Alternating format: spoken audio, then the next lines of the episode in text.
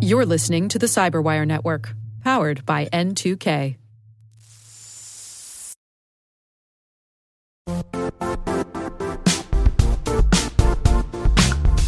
The IT world used to be simpler. You only had to secure and manage environments that you controlled. Then came new technologies and new ways to work. Now, employees, apps, and networks are everywhere. This means poor visibility, security gaps, and added risk. That's why Cloudflare created the first ever connectivity cloud. Visit cloudflare.com to protect your business everywhere you do business.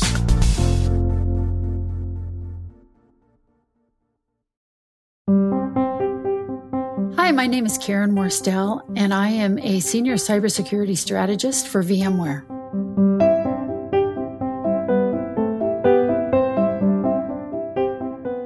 When I was a kid growing up, the thing that um, I recall is cybersecurity and computers were really the furthest thing from my mind because I really believed that I would be a Barbie doll dress designer.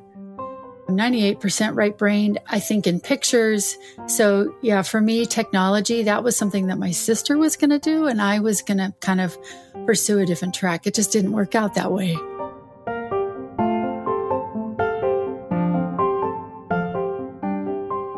You know, as I was coming up through school, uh, my father was always a tinkerer. My father was an inventor, as was my grandfather and both of my brothers. And so I was always exposed to science. We went out at night and we looked at the stars through the telescope, and I was very interested in all of that. My difficulty was that I didn't speak the language of science, which I have to say that um, that was something that I overcame later. And it really was thanks to the modeling of seeing, you know, people who were inventing things and tinkering with things. And I think my first computer, my hacker brother was the one who brought that over. It was a TRS 80 Model 1. So that was really what got me started in computers.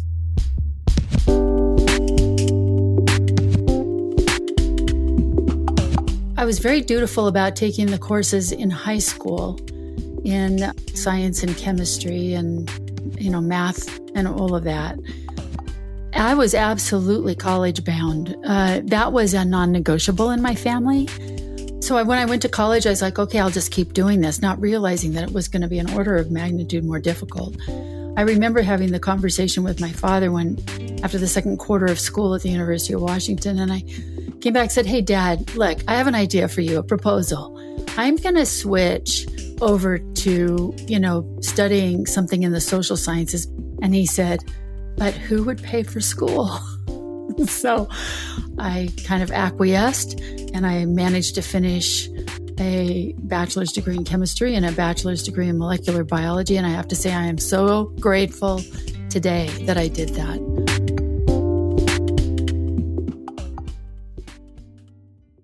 After I got my degree in chemistry is the day I found out I was expecting my first child.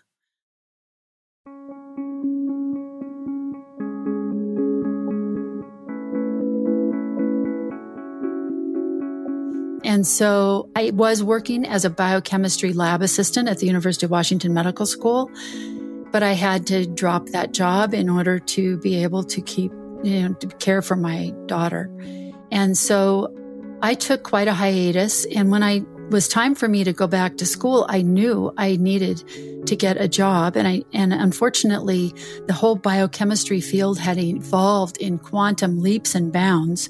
Um, in the time, the five years that I was sort of out of circulation in the work world. And that's when my brother came over and he said, Sister, you need to learn to code. And I had never anticipated or ever contemplated doing any such thing. But um, with his help, I started teaching myself programming and found out that I was very, very good at it and really liked it.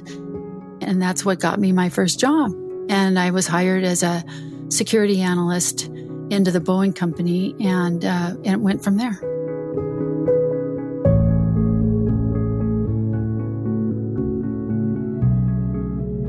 I developed a rule that I was allowed a pity party for 24 hours and then I had to get over it.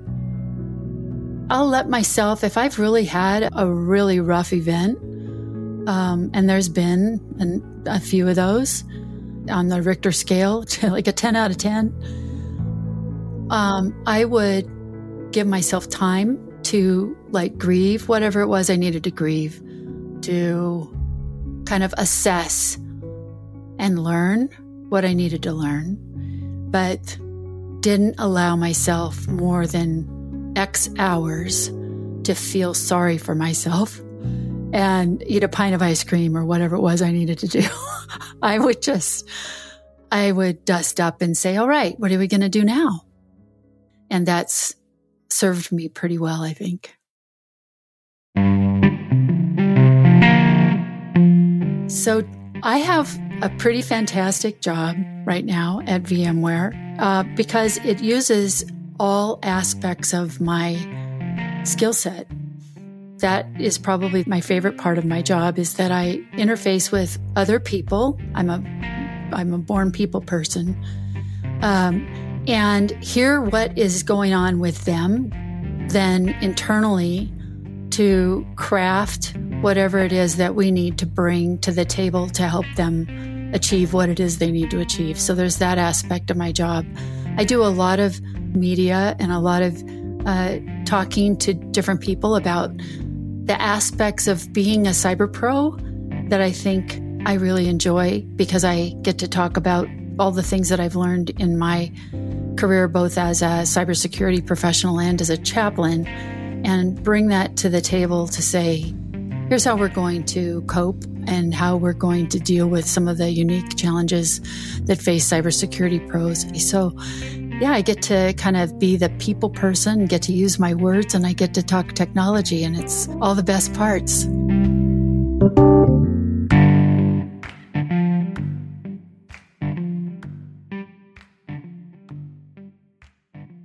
There was a thing that happened uh, that drew me back into the tech sector and into cybersecurity. And that was uh, as I was, uh, you know, a chaplain's role isn't only the patients and their families, it also is the staff. And I think it's fairly well known that burnout among medical professionals is at an all time high. And the more the time that I spent really diving into the effects of trauma, of secondary trauma, of moral distress, and all of that, and the burnout that came out of all of it was that I saw similarities between the symptoms of that kind of burnout and distress in the medical community and saw that it was the same as what I was observing when I worked in the technology sector and with the cybersecurity community. And there's a principle in chaplaincy. Chaplaincy is something that was developed like in World War One. Um, that the chaplain doesn't sit in their field tent waiting for the soldier to make an appointment. The chaplain goes and sits in the foxhole and that's when I realized technology was my foxhole and that I belonged here and in bringing what I had to bring to the table uh, to make, you know, to help the cybersecurity professionals who are here already stay in the game because we need them. And this is not an easy profession. So that's why I'm back. Anyone coming up in this field or interested in this field in cybersecurity, I would say a words of encouragement first, which is this is the best field in the world. As hard as it is, it is also the most interesting and has afforded me personally opportunities I would have never had otherwise.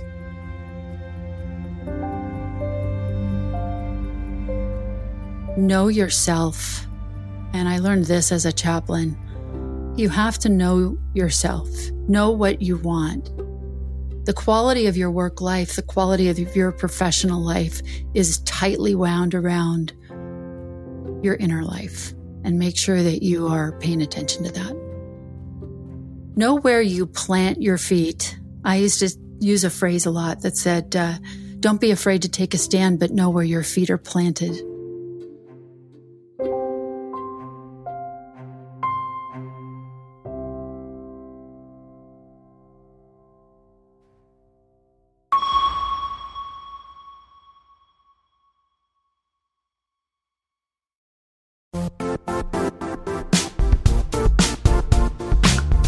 And now, a word from our sponsor, Zscaler, the leader in cloud security. Cyber attackers are using AI in creative ways to compromise users and breach organizations. In a security landscape where you must fight AI with AI, the best AI protection comes from having the best data. Zscaler has extended its zero trust architecture with powerful AI engines that are trained and tuned by 500 trillion daily signals. Learn more about Zscaler Zero Trust Plus AI to prevent ransomware and AI attacks. Experience your world secured. Visit zscaler.com slash zero trust AI.